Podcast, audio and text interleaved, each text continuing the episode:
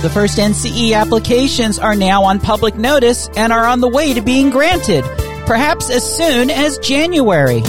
REC, FCC Today, Bradley. This is FCC Today, the podcast for Tuesday, November 16, 2021. The FCC has put on public notice today that it has accepted for filing 245 singleton applications from the 2021 non-commercial educational FM filing window. As singleton applications, these proposals had no conflicts with other applicants. The public notice starts a 30 day petition to deny period, after which the FCC will do some further checks and eventually grant these applications. Those stations must now make their public notice statements online. Recent rule changes no longer require applicants to take out ads in newspapers. More information is at recnet.com slash public dash notice or in the FCC rules at section 73.3580. With that, it's very possible that we will see our first construction permit grants for these new stations by mid-January. Out of the 1,296 applications that REC counted in the window, approximately 395 applications are considered singleton. This includes some applications requesting waivers, which may be delayed in acceptance for filing. Most of the remaining applications are in one of what we estimate to be 229 groups of mutually exclusive applications.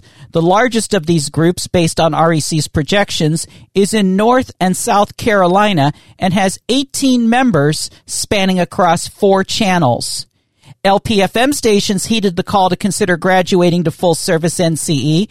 An estimated total of 120 applications were filed by 84 different licensees of LPFM applications. Estimated to win the most applications in this window includes 2820 Communications, licensee of WSPI Ellsworth, Illinois. All 10 of their applications are either singleton or expected to win in their MX groups. Educational Media Foundation, who originally pushed to allow more than 10 applications in the window, currently have their applications split between five singleton and five mutually exclusive. Only one of their MX applications for Lihue, Hawaii is projected to win, as well as the five singletons. Prior to this Thursday's open meeting, the Federal Communications Commission has adopted a notice of proposed rulemaking in MB docket 21-422 regarding the modernization of directional antenna proof of performance rules.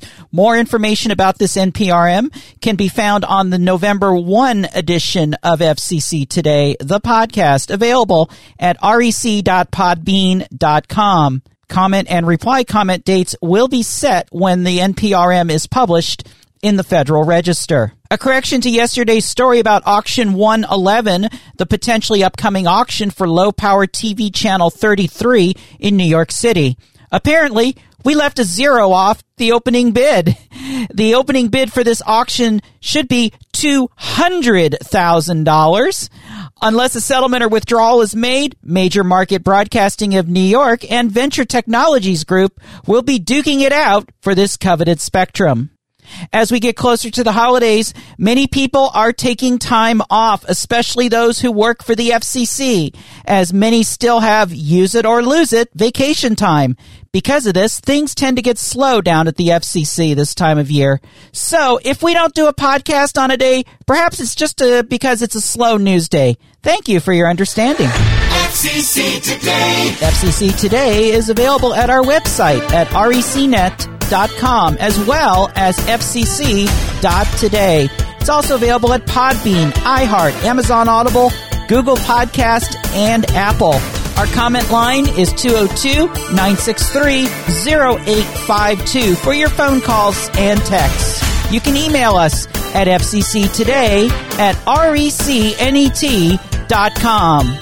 For now, this is Michelle Bradley, certified broadcast technologist. We'll see you soon here on FCC Today, the podcast. REC. REC.